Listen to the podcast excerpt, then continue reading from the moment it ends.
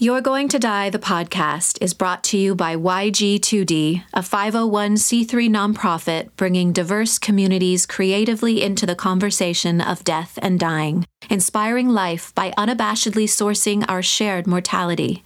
To find out more, visit www.yg2d.com. If you're feeling anything like what it feels to me to be alive right now, navigating all the things both personally and globally going on in the world, I hope this podcast offers you just what you need. And can you hear it? My nose is stuffed. Yes, I was just crying.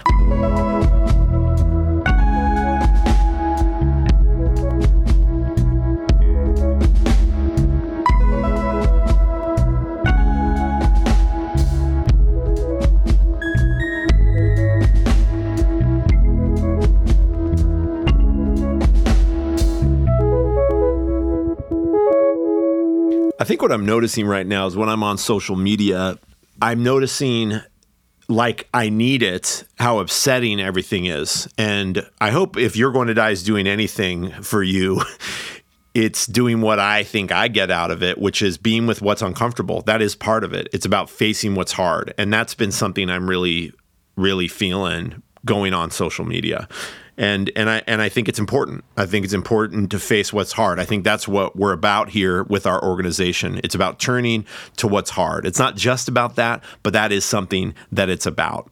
And it is about connecting with others and remembering you're not alone. And what I love about this conversation with Andy, the Doorbum, is that I got a moment like that during a time where I need it more than ever. Because what also can happen when I'm on social media with the inclination to just keep looking at the next reel, the next horrific post, the next triggering reality, really getting present, not just, by the way, to my own death, which I feel is obviously so important for what we do, but what it means to get present to how other people are dying in the world. That is hard and that is necessary necessary. And coupling that absolutely we need to be able to find moments to connect with community. Calling our friends calling our jewish friends calling our palestinian friends calling our community and being with them listening and remembering we're not alone and reflecting and connecting and learning. Oh we need that. Like the event we just had last week we held so much of the personal grief people are experiencing and excavated it for meaning and gratitude and joy. And we held room for the big, big grief, the complex grief of what's going on globally. And we sang together. And that felt so needed for me. And I believe in that so much. And when I call someone and I have a meaningful talk, going through so much right now, all of us, it matters to have those points of connectedness. And that's what this conversation with Andy the Doorbum offered me. That's enough of an intro. And I hope you listening to us talk gives you a bit of that too. Oh, and hi, this is Ned Buskirk, your host of You're Going to Die, the podcast. Andy the Doorbum is a musician, visual and performance artist, and poet from North Carolina by way of rural Pennsylvania. He has shared his art and music in 22 countries to date and is a completely independent DIY operation. In a live setting, he presents a visual theatrical performance embodying a world both strange and surreal. At once somber and uplifting, taking the observer through a string of emotions from cathartic and inspiring to completely unsettling.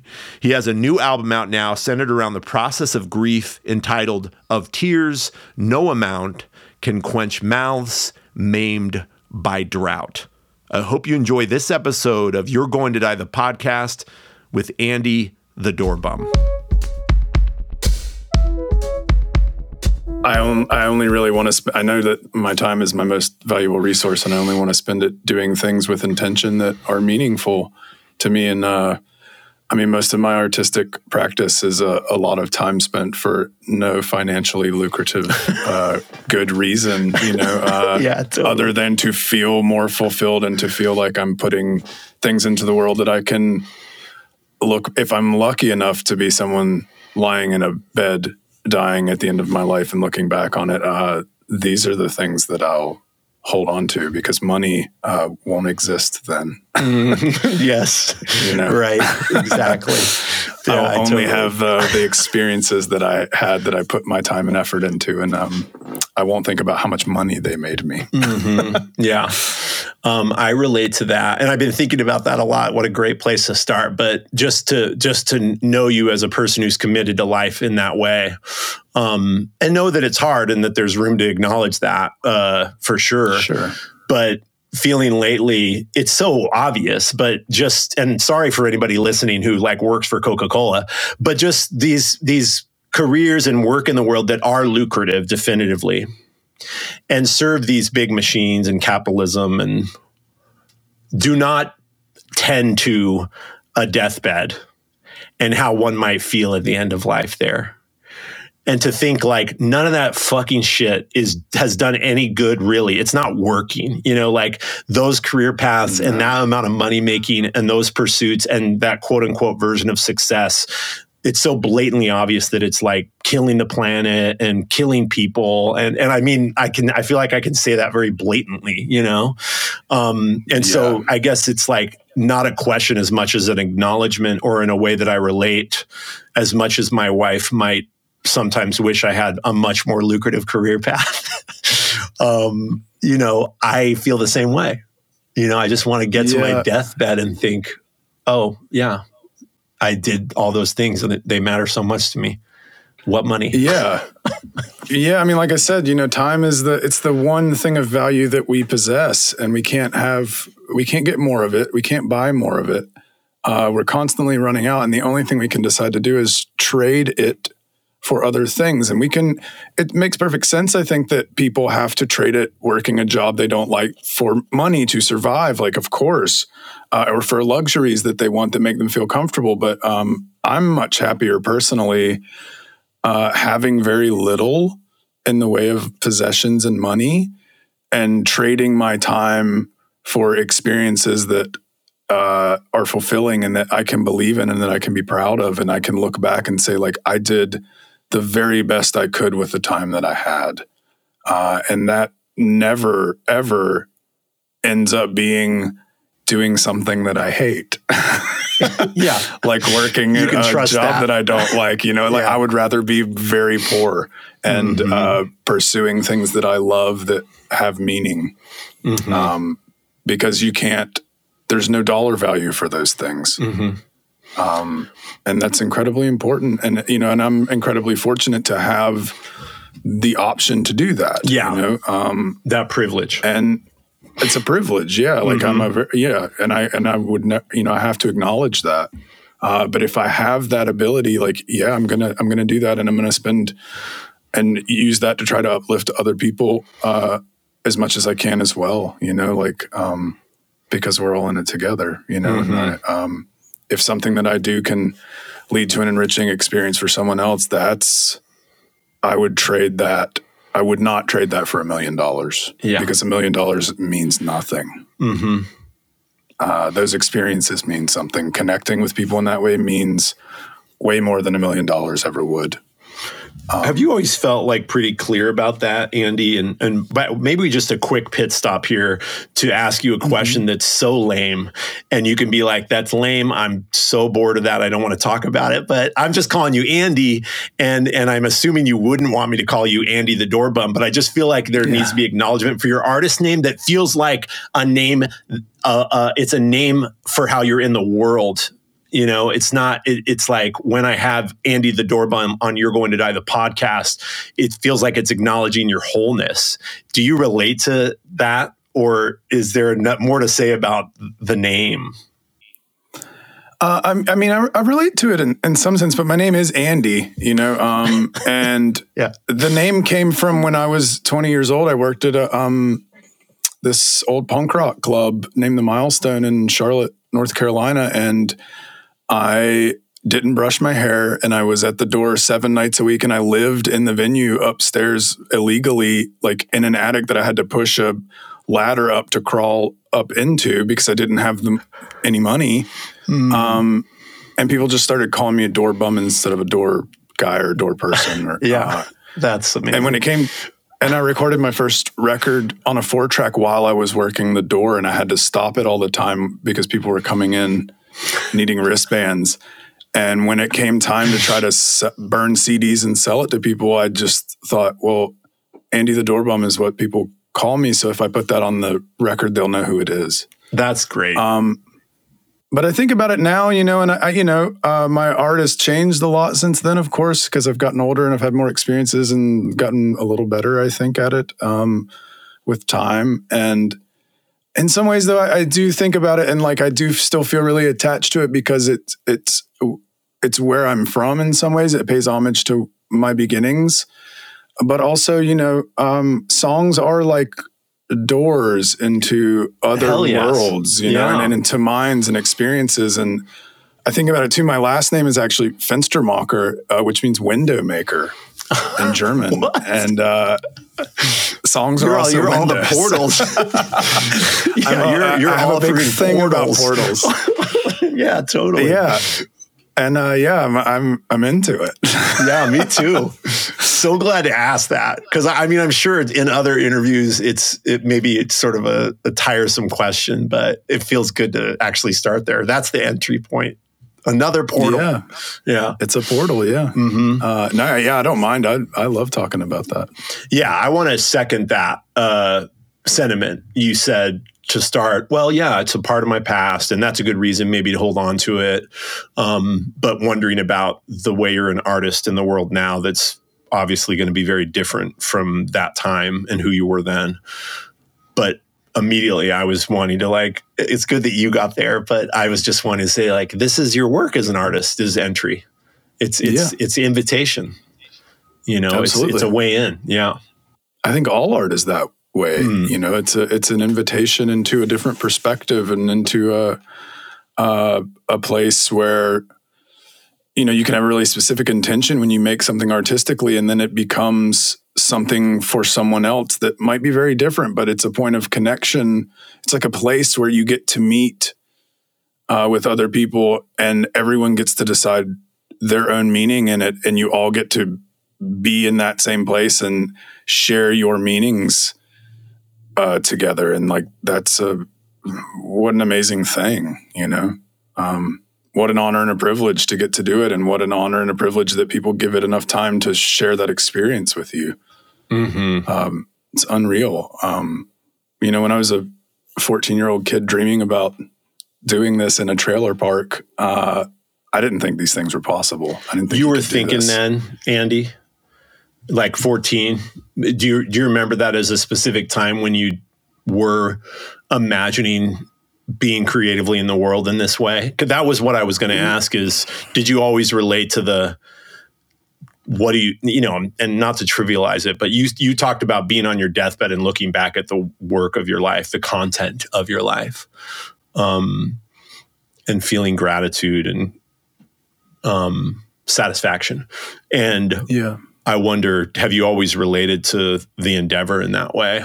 Is it part of like why you started creating? And was that the time? Were you that young when you thought, this is what I want to do? Yeah, I might, I might have even been younger. Um, I just created as an impulse since I was a kid. You know, when I was not even old enough to write, I used to draw things and I would have my grandmother write stories down that I would tell her so that I could make books because I couldn't write. You know, I wasn't old enough to write. And as soon as I got my parents, my mom got a little boom box with a built in microphone, I started to record songs. I think I was nine. Uh, and I had stuffed animals and I would make little voices for them and I would bang on a cake pan and make guitar noises with my mouth because I couldn't play anything. But I was I was writing songs, you know. Um, and yeah, I, I guess around the time when I was 14, I think I got a guitar. My dad bought me a guitar. And I yeah, I think I knew very early on because we were very poor I knew early on that um, there weren't a lot of options for me and what I was going to be able to do in the world. Just from an economic standpoint, you know, like I wasn't going to go to college. I wasn't going to do anything other than work the shit job. You know, like that's what my family did. Um, and I think, yeah, I, at some point I realized like creativity is like the best thing that I could give the world. It's the best thing I could do. It's the best way I could exist in it And in that way, I could make some small world for myself that didn't matter if I was poor living in a trailer park. You know, like um, those things would become irrelevant if I could make a convincing enough world for myself to live in through songs or through drawings or um, and yeah, I never had any delusions of grandeur about it, you know, that I would become famous or any of that. I just wanted to figure out a way to do it and find people who might care about it um, in the same way that I did to share well, it with what was the first ver i'm thinking like your grandma but like what was the first version of you creating something and having someone be the recipient of it you know? And and it's it feels special to like acknowledge that element in your work. And and i think most creatives you know it's it's a huge part of it for most creatives but it feels important to stop there right? Because i'm thinking when you started having these ideas and you went to your grandma was she the one that lit up first I think I was so young, I don't actually remember. I just have these things in her forever box that she gave that was left to me when she died, these books that I made uh, and that she obviously wrote. And then, you know, I talked to my mom about it and she told me that mm. that's what that's what those were. And I, I don't even remember them because I was so young. I must have been two or three years old, you know. Oh, wow. Yeah. I just don't remember it at all. Um, but, you know, I made cassette uh, I made probably 10 to 15 albums uh, in my bedroom on a cassette four track and never showed them to anybody. I was just making them for mm. fun when I was yeah. a teenager. And I think in uh, junior high or high school, uh, some friends and I played in the talent show and we played a cover song. But uh, I remember getting in the car with my mom afterwards and saying, like, this is what I'm going to do with my life. He said it out loud. Yeah. Uh, and she remembers it as well. And she she encouraged me, you know, because she was like, mm. "Why not? Well, like, what's the like the shit job is not going anywhere. Like, and you that's the path that you're on. Like, that's the path we all like. That's what our family does. Like, we graduate high school or we drop out of high school and we work a shit job until we die. You know, like that. We don't retire. Mm-hmm. Uh, that's what we do she was like, and that's not going anywhere. So why not shoot for it? Like, what's the worst that's going to happen? You'll fail and have to come work the shit job that you were already yeah. going to work. You know, like, right, why right, would you not try? You know, uh, yeah. so I did, and somehow made it into a life that's not like a lucrative one. You know, and it's not. I still have to work jobs uh, to pay my rent and stuff, but um, I get to spend the vast majority of my time doing what I love mm-hmm. and it pays for itself at least, which is in my mind absolutely success. success. Yeah. I mean, to you acknowledge know? you're like, I can be poor, you know, as long as I'm doing these things that I love, but also I wanted to add the like enoughness to to have enough. It's enough. You know, you have enough, enough yeah. especially like maybe even more than that to have your work be taking care of itself, at least paying for itself. Um, it's huge. Feels like hugely significant. Yeah. And, and it huge. feels important to be like, yeah, there's people in the world that have to work and, you know, and, and, and to take care of family and like your parents, you know, um, they had to pay the bills, you know, and, and, yeah. raise you and and it wasn't an option to go and and and start an art project or make music or whatever else. I know it's it's it, it's sort of a silly reference, but it really sticks with me. And it's Jim Carrey talking about his dad, who was in, an accountant, but he was a really talented, I guess, jazz musician or something, and how he yeah. just didn't do that because he needed to do the accounting work, and he totally failed at accounting. And it, who knows if this is true or not? I mean, I kind of believe Jim Carrey saying like this is how it was, and when he saw that, he thought, well, wait, am I going to choose this shit job, like you said, and maybe fail at that, or at least try to do the thing that I love with all my heart and see where it goes, you know, and what ha- what happens, and maybe yeah, sometimes I have to work random jobs to keep doing it, and I totally yeah. relate to that.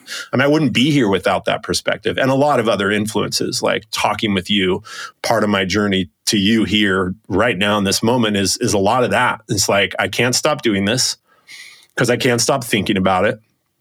And there is always a new door that emerges because of that. And like I had to wait tables for, you know, over a decade of my life to yeah. to to keep doing some of these things I love, you know. Yeah, I mean, uh, you know, my family was musical, uh, very musical, and they when they had downtime, like that's very much what they did. Uh, would you know the family would get together and and sing songs and play you know old time songs, old traditional ballads and things, and, and sing them. Um, so the love was there. Uh, but yeah, I mean, I, am so glad that I've figured out the lesson pretty early on of just um, I'd rather uh, I'd rather uh, barely survive off of doing what I love than thrive uh, doing something that I, you know, I, I dread every day, and uh, and then at the end, either way, I die. yeah, no matter either what. way, I die. Either way, I die at the end, yeah. Uh, yeah. and my time has run out. You know, my time is quickly running out always because who knows when that happens. Um, so yeah, Either like I, yeah. I'm, I don't want to waste any of this because uh, for for all I know and for all anyone knows, regardless of what they believe, this is it. You know, like we don't get, we know that we have right now. It's the only guarantee. We have this moment. And how we spend it is incredibly important. What we trade it for is incredibly important. Um, and, you know, I lament the people in my family who got up every day and did something that they dreaded uh, until they died. They just did it their entire lives and then they died at the end. Uh, they didn't get, there was no reward at the end. I mean, they took care of their family, and I value that sacrifice very much, but there was no retirement. There was no, I don't know, there's not a single person in my family that has not worked until they died. That's what they've all done. Um, and bless them for it. You know, like I'm here because of that. Yeah. But I wish some of them could have had a little more time mm to do what they love, you know? Uh, right. And if, and because I do have it and I've figured out a way to like barely make it work, there's no way I'm not doing it. There's yeah. no way I'm giving it up. You know, I'm they, I owe it to them as much mm-hmm. as to mm-hmm. myself to, to have That's figured right. it out. That's right. Know?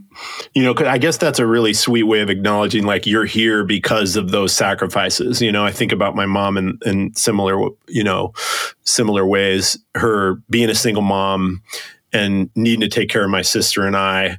And my first response to what you were sharing, thinking of her, is like, I didn't fucking ask her to do that. Like, uh, you know, there's part of me that really like felt influenced by her depression and unhappiness because of waking up and, and living a life like you just described, you know, right? The slog, just dreading yeah. it, but getting it done. And and so that first response for me is like, I just wish, I wish, wish, wish, like during those early years, she would have made a decision to go and pursue a different kind of life of meaning with us, you know. But but also to be yeah. fair, she was just m- making do and figuring out how she could, and that and that's that's a fact, right? I mean, that's just how it was. Um, and yeah. I wouldn't be here without her having done that. And so this is like I owe her that, and I know I feel her pride, you know. Um, yeah. Now I do, you know. Yeah. Yeah, I feel it from my parents too, and my mm. you know my mom and dad divorced when I was very young. Uh, Me too. And my my dad was um, kind of hard to be around a lot because he had a lot of uh, addiction problems and anger problems and things. But I I saw it occasionally. He wasn't one to talk about being proud of his children, but I saw it when I would go visit, and his friends would come over and he would say, This is my boy, the one I was telling you about. He travels all over the world playing music, doing what he loves. And that was, he would brag a little bit about it. And I could tell, like, he's proud of me. You know, like, I, I know that he is. I can tell mm-hmm. because otherwise he would not be saying this right now. Mm-hmm. That would not yeah. be the first thing that he mentioned when he introduced me to someone. Yeah. And just the like, this is who I was telling you about, right? I mean, just sure, maybe even especially when you're younger yeah. and you first hearing that and being like, oh man, like what's he even saying? I just, my dad, I similar stuff with my dad. Um, and like, his relationship to me doing this work with death and dying and you're going to die it, you know he's just been very clear like for some reason just not into it and doesn't understand it. Um, so i can only imagine a moment that i've never had where he would say to someone else like this is who i've been telling you about you know and then to have it Yeah. like in a nutshell he's doing what he loves like that that's feels like so much to get out of also by the way like for all the things you'd want from the work you do to be creative it'd be have a parent be like i'm proud you know Yeah, my mom. My mom has been unquestionably proud and supportive Sounds like and, it. Uh, The my entire life, I can't say enough about about her and her support. Uh, still to this day, very supportive of me. But my dad also chastised me a lot. Like when I got into punk rock when I was younger, he didn't like it. Uh, and he's seen some of the pictures of the costumes and things, and he did not understand it and did not seemingly think it was a good idea, you know. Um, but I remember one time he did say to me, because he was very rebellious when he was young, but he very much as an adult wanted things, wanted people to do things the way he thought they should. And I never did that. And I think eventually he did come see a show where he and my brother surprised me one time and i was really nervous because i had the costume and stuff and i thought he's gonna hate this he's gonna hate it uh, and he, he saw it and the only thing he said to me after it he came up and he said i'm glad you never listened to me oh my God. and i think what he was realizing was that i was a lot like him it was like i'm gonna be me and i don't care what you say about it you know like Fuck, i'm dude. gonna do it i'm gonna do it and and i got that from him you know like i got Yeah. it very much from him Yeah. and i think that was the one moment he didn't say he was proud he didn't say he liked it he just said i'm glad you never listened I mean, me that's incredible you know i mean the for sure best compliment he could have given me honestly totally. you know uh, I, I get the possibility, and and I, I get that you're saying what he was communicating was you're like me, um, Yeah. But also for sure he was acknowledging like I was keeping you. I, I was. I was sharing opinions about what you're up to that would have kept you from what I just saw. And I'm clear Yeah. now that it needed to happen. You know, that's Yeah. huge. That's huge. it's huge it's huge yeah, Oh my gosh. that's the, the closest thing to a compliment i ever got from the old man I can feel I can feel how inclined we are sometimes. I don't know if you're this way in the world, but it's like how many times I'm talking about what my dad never gave me. Meanwhile, my mom was there the whole time, supporting me Yeah. the whole way, for sure, believing in me it, it, it- beyond what I even feel like I've accomplished. Like I think she had ideas about where I could be, which by the way is a lot of pressure, but also sh- that's how much she believed in, in me and supported me. So I could sense maybe in this too. It's like your mom though. It's like your dad gave you one line at the end of a plane. We're spending all this time focusing on that, and like your mom all of the way, all along, all like, the way. She deserves all the credit. Yeah. She deserves every bit of the all credit the for who I am as all a the person. pride. totally. What's I mean, but the thing name? is, I, her name is Debbie. okay. Um, and she's incredible. I think the only reason that uh, I don't I don't want to gloss over any of her support, but she all the things that she did, it's like, of course I turned out this way. Um, and with my dad, it's like I I got the few things from him, like took the few good nuggets from his personality, like his fierce independent streak and his like, I'm gonna be me, and if you don't like it, I don't care. Oh you know? gosh, Uh, yeah. I got those from him, and it's like I feel like I. The reason I focus on those sometimes is because like I got that despite him a little bit, you know, like because he was uh, he was he could be a very toxic person, you know, and he was, uh, um, you know, there's a lot of turmoil. Uh, he had a lot of a lot of demons, and um, yeah, you know, but um, so do a lot of people, and he. But there were some glimmers in him that uh, that very much also made me who I am. You know, if if it weren't Yeah. for that, and I guess I bring him up a lot too because you know this record that I uh, recently put out was a lot of it was um, related to his death process and that Mhm. process of like, you know, he didn't do a lot in life to earn me giving a shit about him in the end. To be honest, uh, you know, I think a lot of other people in my position may have could have easily approached that and said like, whatever, you're dying, you know, like it's too late.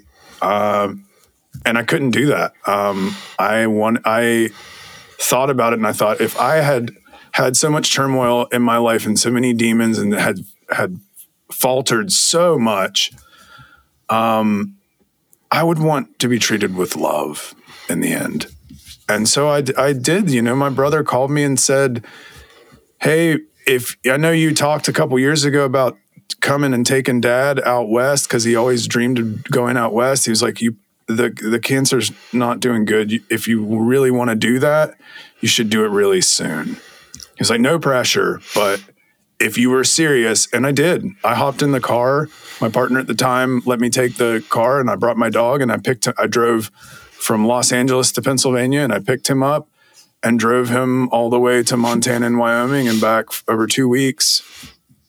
And um, you know, because I would want someone to do that for me. You know, hell yeah, mm-hmm. I would want someone to do that for me, and I and I had the means to do it. Uh, and it's honestly the most amount of time I ever spent with my dad. I never spent two weeks with my dad uninterrupted, just the two of us. That never in my life. Happened. Never, right? Yeah, right. Never. Uh, and he actually, because of his esophageal cancer, couldn't really drink that much. So he was the it was he was actually sober the whole time, and and he was.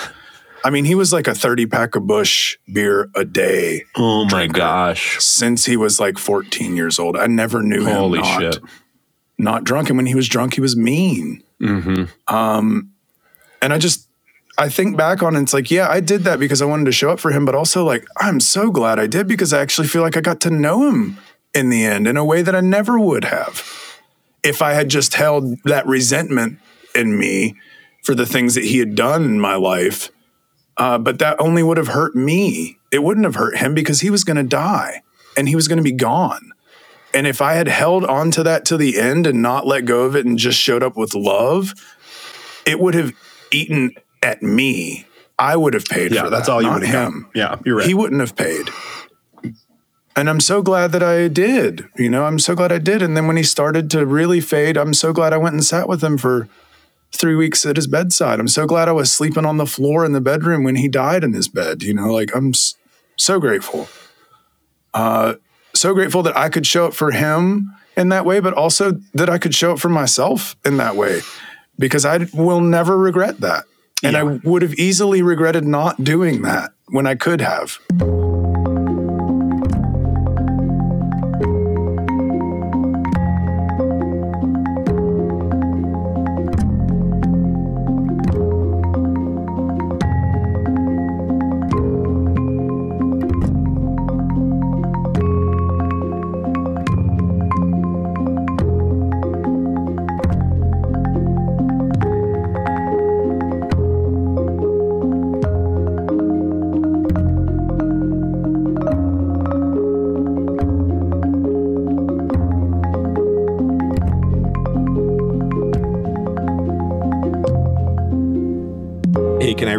Amazing five star review.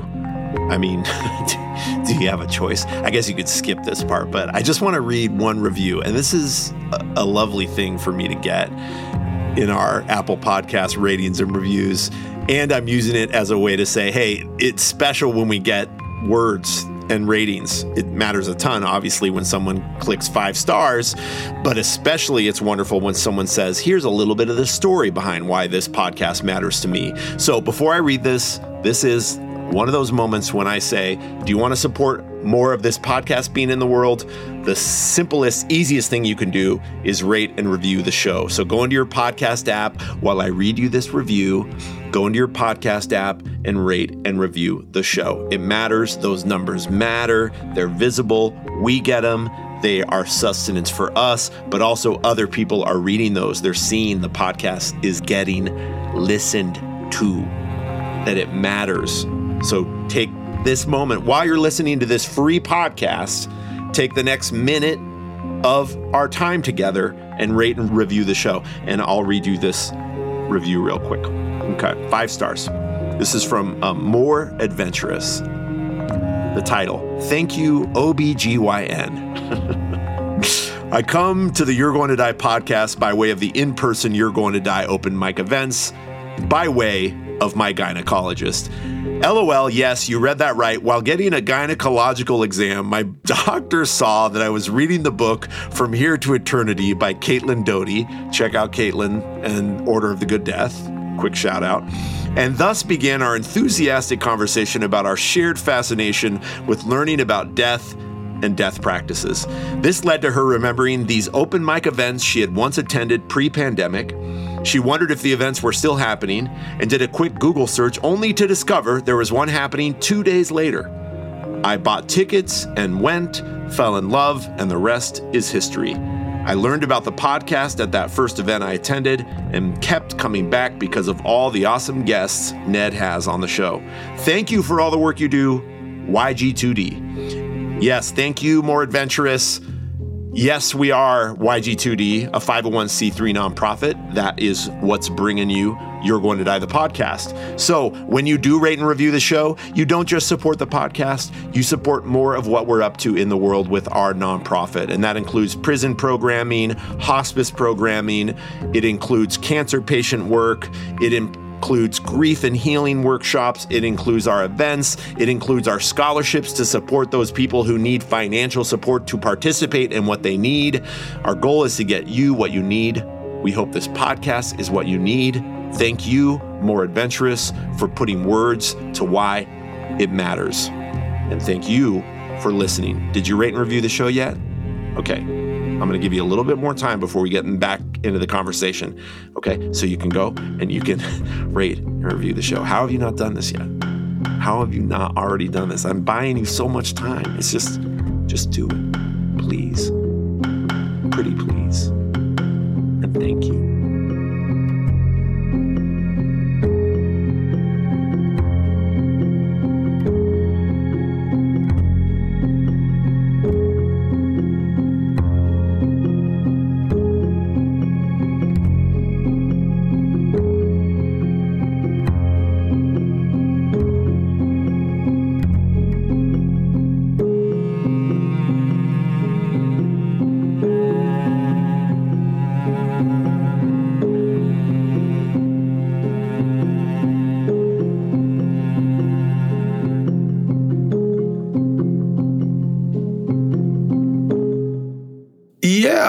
You know, I think it's it's one of those things, and I think maybe making art has taught me those lessons in life that um, you know you make art it, it feels incredibly validating and uh, like it's a it's a huge part of the experience to get to share it with other people and then sharing connecting with them through it.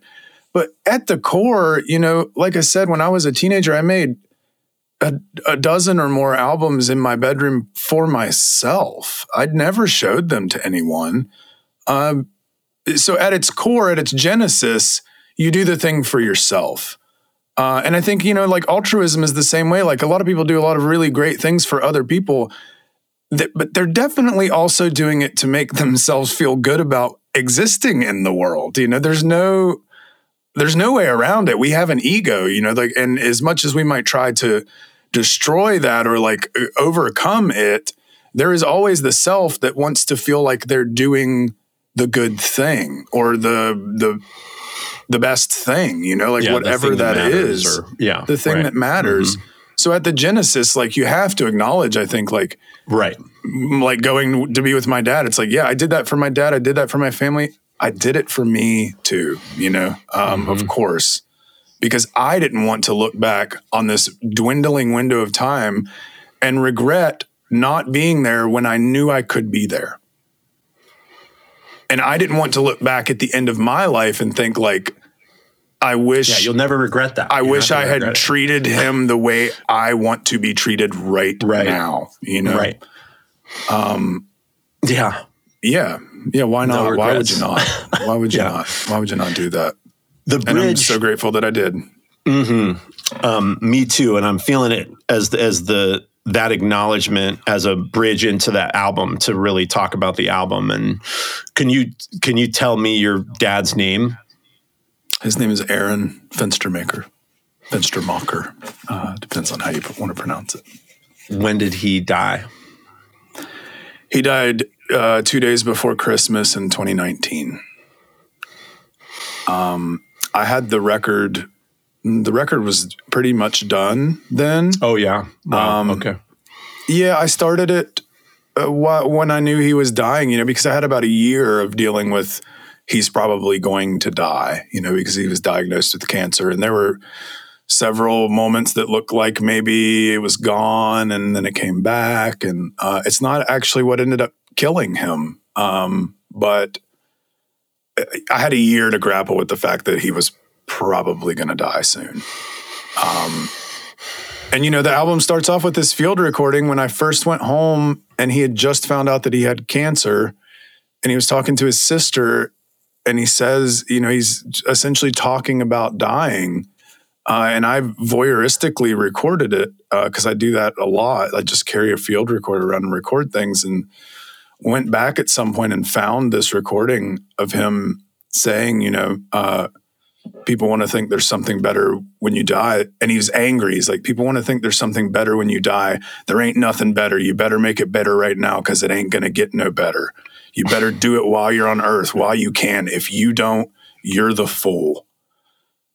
And I was floored when I heard that. Oh and I remembered gosh, being yeah. being there and thinking like he had just found out like he's probably gonna die.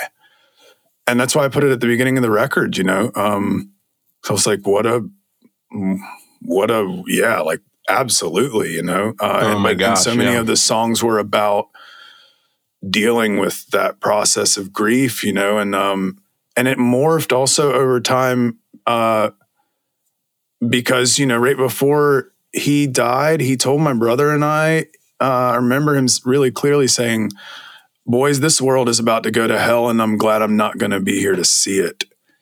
And he died, and two months later, the pandemic hit.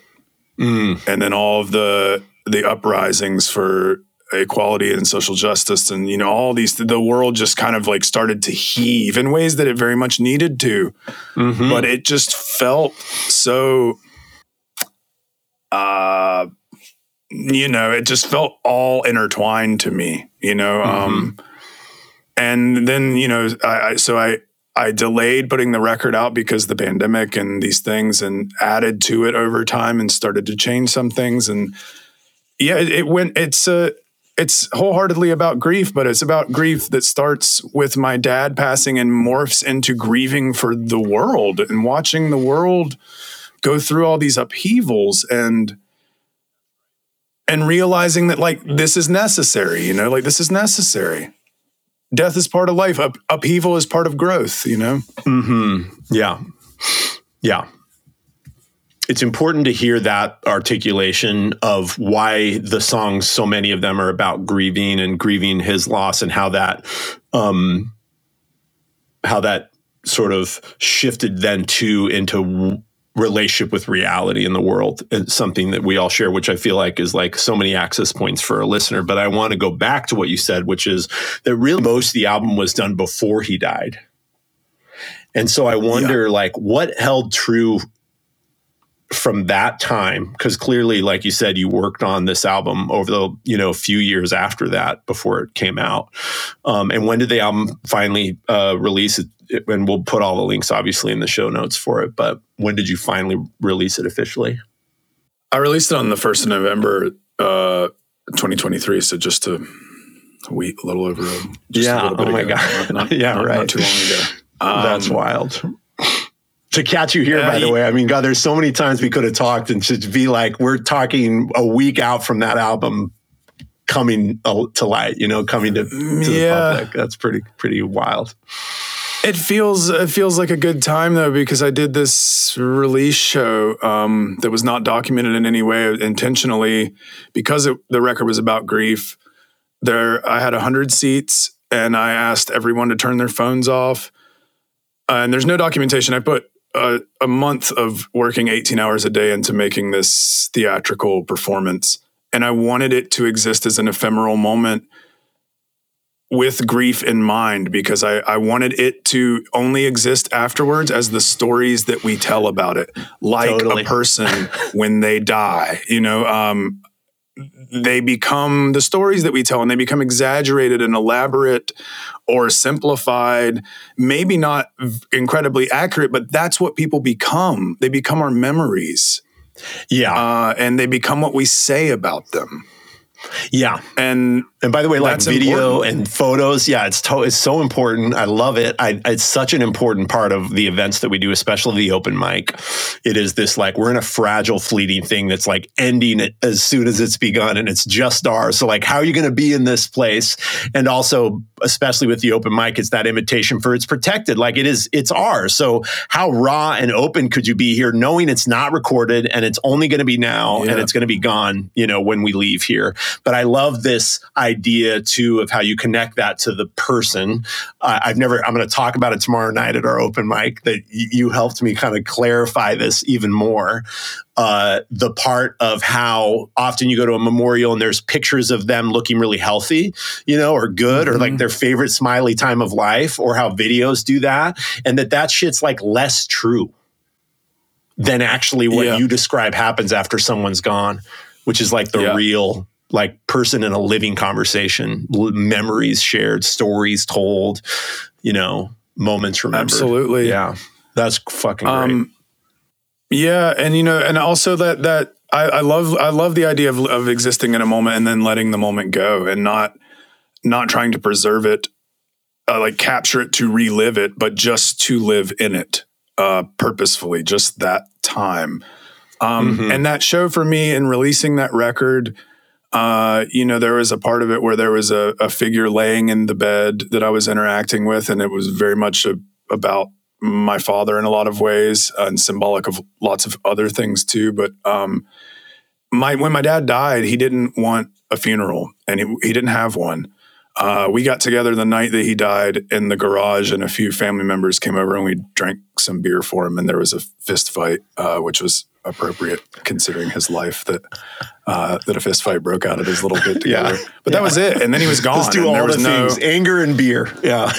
yeah, but there was no, that was it. You know, it was just like Yeah. a little get together in the garage. And honestly, the record release, uh, you know, I'm very, I live very far away from my family. Um, it felt like I had my own funeral for my dad, Mhm. and I cried uncontrollably afterwards uh, for a long time, and it felt like I finally got to let it go. And I love that I can't look at a picture of it, and no Yeah, one can. Right. Right. It like was what you're doing now is how it exists. It's, it can only Yeah. like, exist in these ways. Yeah.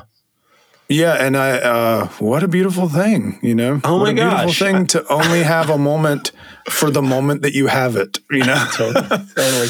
Which is Uh, like that's how it is, and we're just constantly avoiding that. You know, it's, it's like why Yeah. we're trying to just record and capture, and like that's just fucking everything we're doing. It's why I feel like such a great way to start talking with you today is the like, what the fuck if no one listens to this? Like, what if everybody dies before they listen to us talk? Then what do we share here? You know, we, we better have had a good recorded. but we also better have had a uh, a fulfilling moment together. Otherwise, like, why Yeah, are we doing this? Why would we do this? exactly. Yeah. Um, of course, it's, it, w- it'll be great if people listen to it, but uh, I I'll be happy to walk away and say your heart. Yeah. You know, the, the internet dies, and uh, it's like, well, we didn't. Nothing was recorded. I I won't regret that we did this Yeah. because it's a great conversation. You know, Totally. time totally. time well spent. I don't want to be anywhere else. You know, that's that thing, right? It's like, I mean, I know it's life is complicated. There's places we need to be where we don't want to be, but of course. um, I feel that so much about my work, and and maybe you relate to that with the creativity. It's like the 18 hours a day you were putting in leading up to that show is the like, I don't want to be anywhere else but here. It's hard as fuck sometimes, but like this is where I want to be. And when you have that show, it's like that is the only place you wanted to be. Your whole being was there, every part of you. You know, Uh, yeah, That and I, feels- I did it only, and it felt it felt great to put all that work into it, you know, because I did it. compl- I had some people help me with at the show, but all the prep work I did myself. I made all the props, I made all the costumes, I programmed all the lights, I did everything. Damn, I should have Um, flown out for. I should have tried try to get into one of those seats. But you know, it felt great to spend all that time on that, and then to let it go. Just to put put uh, have it exist for a moment and let it go, and you know the show uh, maybe broke even. I might have lost a little bit of money on it with all the stuff that I had to buy to do it, and I don't care. I don't Right. care. Like I'm kind of glad, it. honestly, because because I know in my core why I did it, and I did it, and the reason that I did it is the only reason that I did it, and it wasn't for money, and it wasn't for Instagram stories or popularity, like because it's not even a thing I can like market in the end. And thank Mm-hmm. goodness it's not, Yeah. Because I Yeah. wouldn't That's feel so good about it. it. yeah, Yeah. It's not how yeah, you like needed it.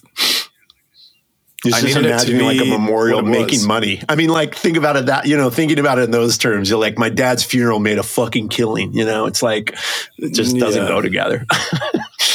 but by the way, that's a whole nother conversation about the funeral industry. But um, Oh yeah.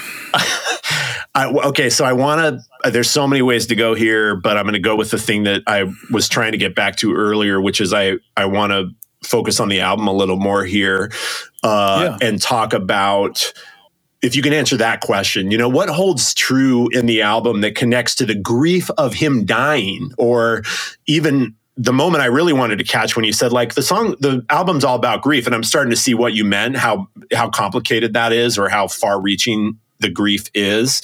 But when you said it, it was right after you mentioned the, the story of your dad and that moment you caught on record, right? And I'm wondering, Yeah. like, is that what you mean about the grief some of these songs hold? Is what he articulated in that recording, you know, moment, or is there the anticipatory grief?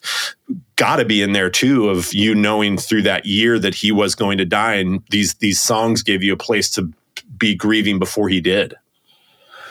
Certainly. Um, yeah, I mean, I I definitely started to grieve him his loss while he was still alive, and that's an interesting place to be. And and this several of the songs are about that. They were written about him dying before he was dead. Um, and but you know, it's interesting with with uh, creativity like that. Like those songs even more capture what it actually was like to go through with him dying, even though I wrote them before I had experienced it. Um, they they kind of settled in really eerily well to uh, what the experience was actually like. And you know, there's a bit of there's a bit of mourning in those songs, and there's a bit of like anger in some of them uh, at you know some of the ways that he did things that I wish had been different. Of course, um, but it was part of that was just acknowledging him as a whole person, and most of that stuff stayed true, and I didn't change those things because they were a and- capture of a moment. You as a whole person too. And me as I a whole person. I just feel person, like part of what you've been talking about is like the kid, and and I don't mean to do you know, s- you know, simplify it to th- it being contained. Maybe the anger as an example to like when you were a child, but but to know that there's these parts of us. As much as you made the choice to be with your father, to sit at his bedside, his deathbed, to take him on that trip, there is also simultaneously parts of you that are wounded and angry and hurt by how he was in the world and in your life. And so it feels like that piece too is like the album, like we seem to be saying here, there's both things happening. It's like an acknowledgement for your dad in all the ways and for you in all the ways. Absolutely. And I mean, I, I think those things are important because not because people are complex. Everyone are ev- everyone is a complex being. Uh, it would be unfair for me to try to paint my dad as a saint just because I miss him and he's dead because he was not. Uh, he had some really good moments. He had some really bad moments. Um, and if I'm going to talk about him as a whole person, I'm going to talk about all of it. Um, but I, I think that's how also the, it made sense for me that the record morphed into like this mourning of things that were happening in the world because through the process of the grief of losing my dad, I started to reflect on my own life and how parts of him made me into who I am. And that affects how I see and interact with the world. And as I saw these upheavals start to happen immediately following his death, uh, it just made really perfect sense for me that like this all relates to how I exist in the world and how I am interacting with what's happening in the world right now. Um, some of it rebelling against the more like rural conservative things and looking at the world in a very different way, despite some of that upbringing. Um, and yeah, to me, it, but it was kind of the same thing. It's like I started to look at the world and think like this is complex. Like this is not; these are not simple things. Much like people are not simple things. And like if we're going to think about the world and what's happening in it, we have to look at them as complex issues and look at our own roles in these issues and look at, uh, you know, and not just see it for you know, not just see the the person that you're angry with dying on the bed, but to see like the love also and to look at the world in the same way. You can be really, it's easy to be angry with the world for how absolutely uh, messed up it can be and unfair and unjust.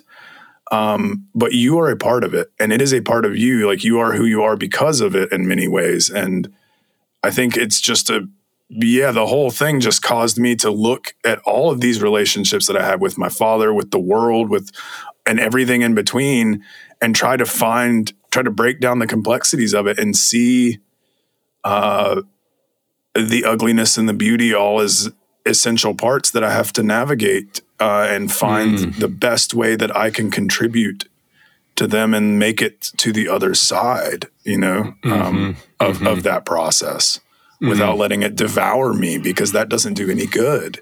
Nothing good comes from that. Mm-hmm much like grief, you can let grief devour you, but nothing good comes from that. And if, but if you face it, if you are willing to face the ugly truths of it, you can come out better in the end. It's how not easy, that? but you can.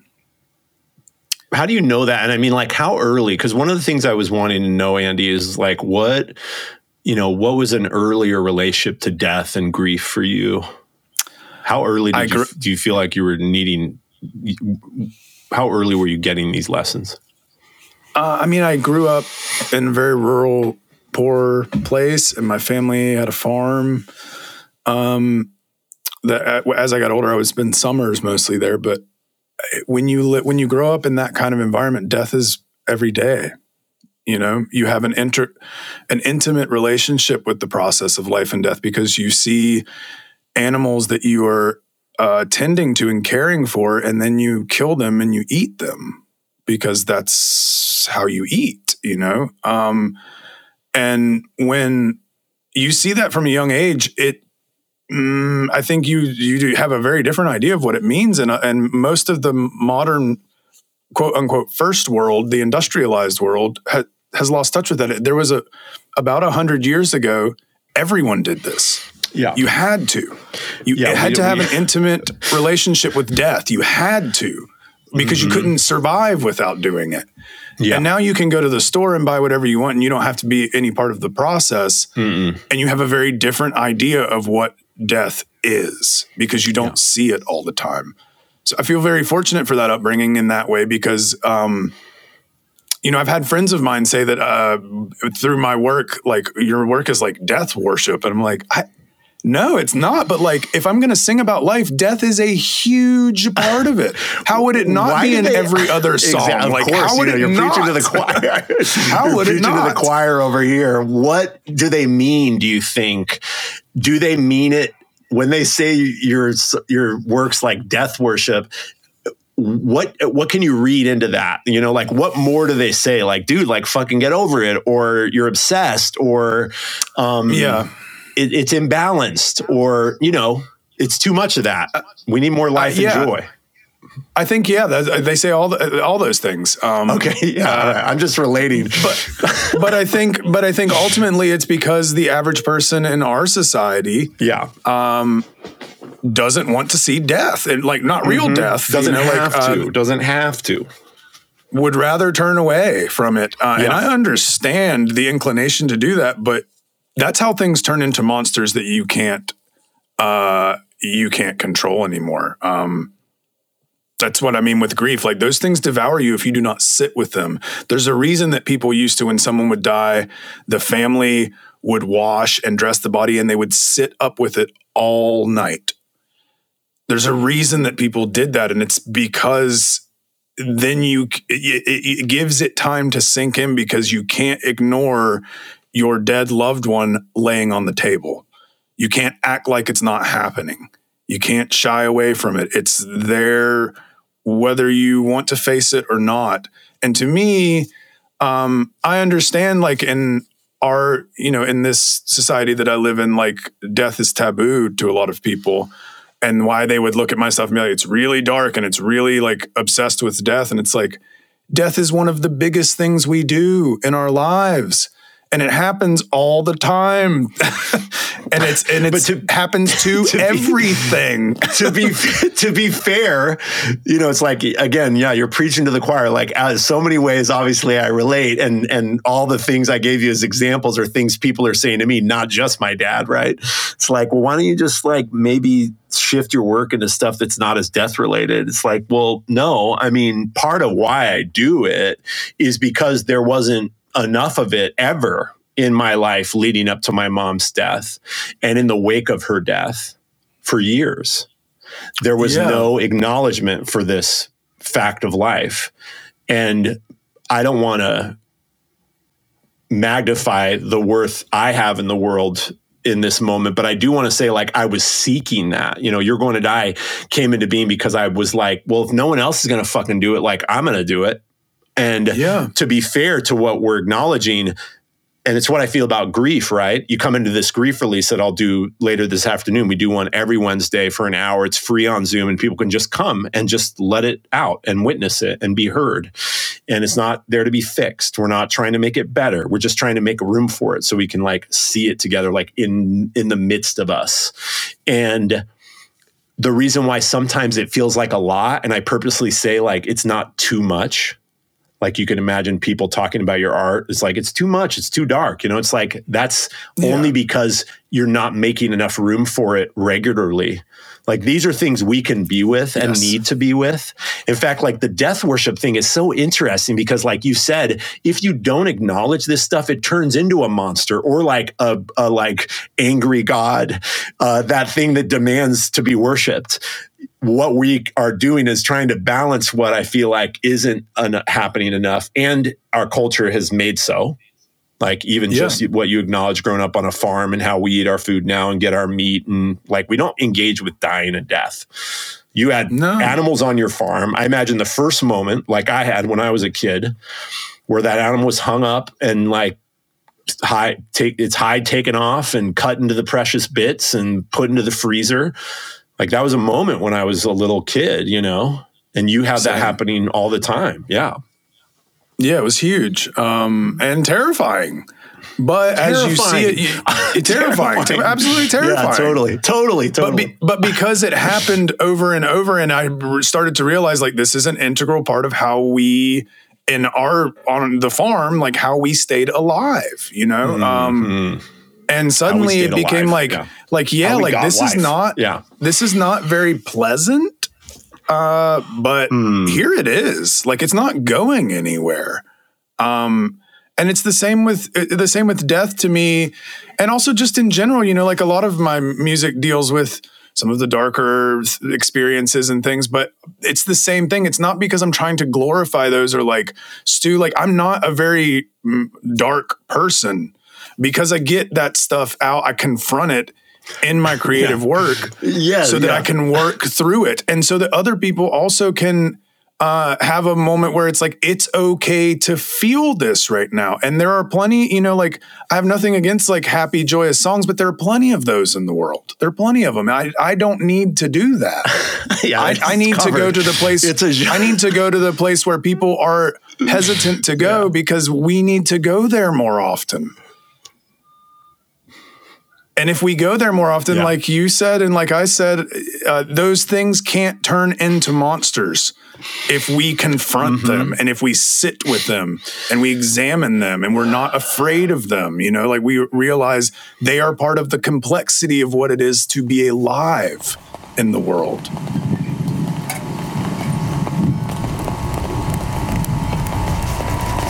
Even want to think of something better when you die. There ain't nothing better. You better make it better right now because it ain't going to get no better. Yeah. You better but do it while you're on earth. Yeah. While you can. If you don't, you're the fool.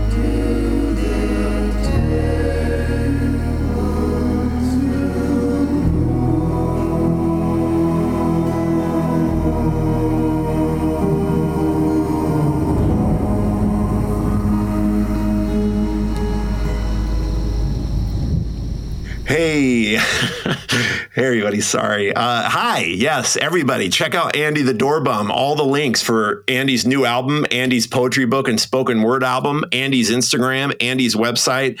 I will get you all the things in the show notes. The links are way too long to possibly articulate usefully right now. So just go into the show notes. You can find it in your app. Uh, we do a pretty good job of keeping those dialed and organized. So easy access to Andy there, and gratitude to Andy for being on the show. Very meaningful to talk with you. Nick Jaina. Nick Jaina, hello. Hi. Um, I want to I want to retract something I said in this space a few weeks ago. What? What is that funny?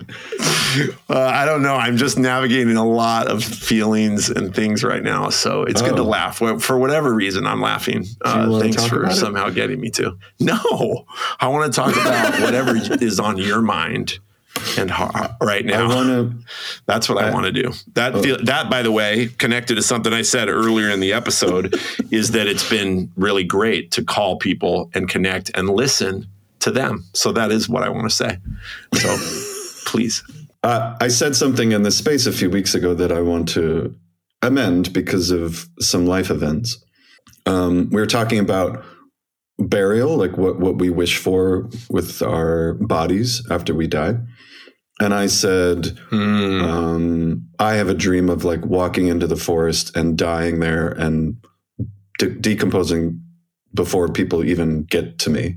And I had an experience last week, and I know you had a similar experience, and I just wanted to talk about how it changed my thinking on the subject of um, a, a friend and mentor of ours in the Bay Area community, George, George dying, George Bertelstein dying, and I, I'm sure it was his wish to have this happen. Uh, a, a vigil for three days uh, at his house uh, in the dome where they led uh, medicine ceremonies, with his body there and with the with people coming over bringing food, uh, praying over his body, his wife and daughter there, receiving people, laughing, crying, kids running around, and uh, uh, I don't know how many people came through, dozens, I'm sure, coming through different periods of time, some staying all day, some just whatever they could do. And it really struck me as like, oh, what happens with my body isn't just about me and just about my wishes. Like there's a, uh, you know, it took me a long time me for me personally to come around to the idea of there's a generosity in, in being known, being seen just as a person alive.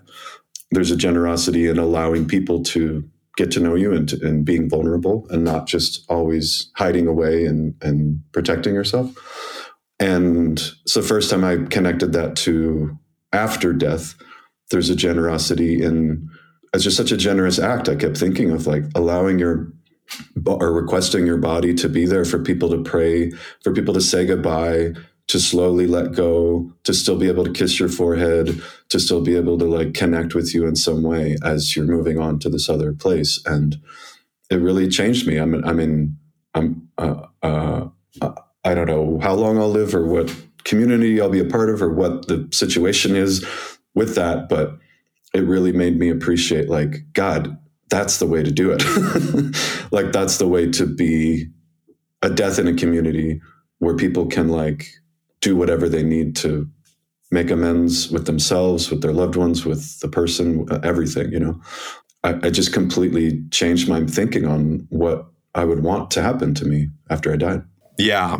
Yeah. Okay. Yeah. Thank you, Nick. Um, it's good to revisit that because I haven't really talked about it with a ton of people. Although you know you were with me at the event last Thursday, and who I'll tell you, coming out of being with George that day and going into holding space for community, I felt like superpower levels of clarity and flow and articulation for what I hope the space could be, and also how much more I want those kind of spaces and experiences in my life, you know, this ceremony of life. And getting to sit with George and weep over his body and thank him and kiss his forehead and say goodbye had such an impact on me and was absolutely something I deeply needed. I'm so grateful for Chelsea, who introduced me to George in the first place, that she really nudged me to come and say goodbye because George has been a counselor for me and someone who I've sat in medicine circle with. And so it was truly a, a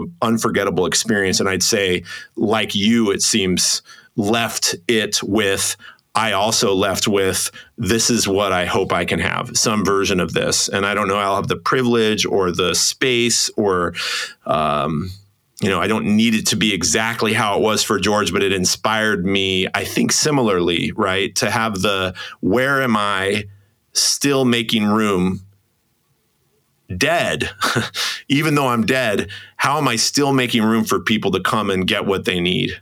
And that that was his life. Yeah that was his life. We sat and wept, wept over his body, and and found joy from him when he was alive.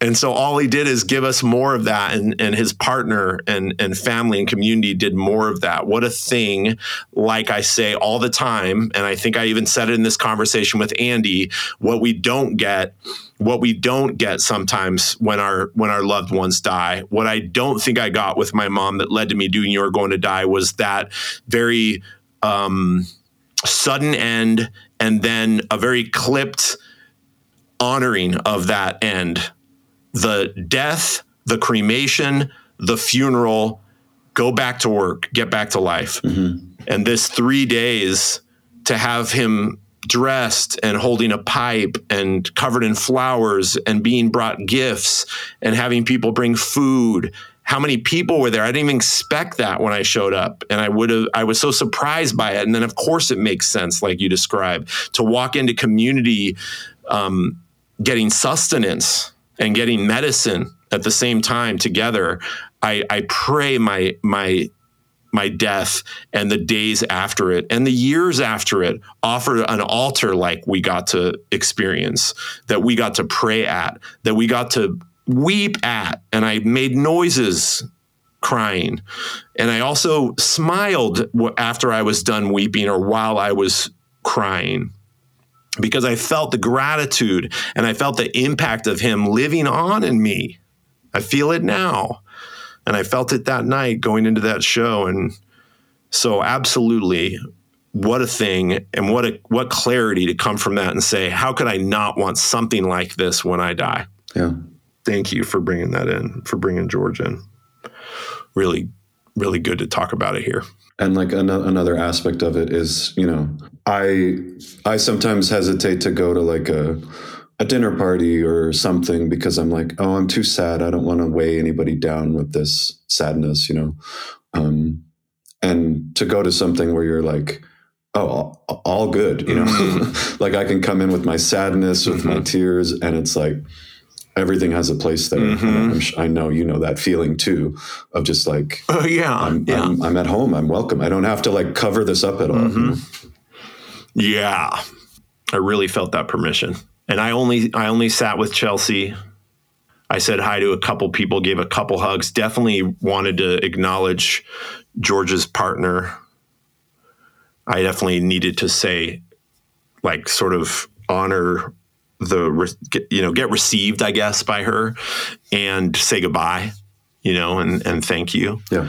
And I re- remember coming out of the dome after weeping over him and just sitting quietly and feeling people that I don't know come by and just sort of hold my shoulder. A couple times that happened and not feel like I needed to be on. In fact, I was on. I was on what I needed to be mm-hmm. on and it was coming out and it's exactly what I needed. I wasn't there to fucking, you know, network, you know, or or connect or have to talk about anything. I absolutely came and got what I needed. And I think so then gave what I needed. I feel like my weeping was an offering, not just to George, but to people that were witnessing it. Mm-hmm. That that next level of permission. Like I think about the open mics, like the first person who comes forth and opens and is vulnerable is the invitation to the next person. So that we were a part of that for those three days, that I got to be a part of that. Yeah, really tremendous. So meaningful. Thanks, Nick. Good to talk to you about that. Yeah. I'm really glad you got to go do that. Yeah. Thank you for listening, everybody. Grateful to be here in ceremony, in your ear, at the altar of your ear. Really, I'm sort of joking, but also not. What a meaningful thing to share, like a moment with Nick like this, like a conversation with Andy about these things that matter so much in life. Thanks for listening, everybody. Until next time, bye bye.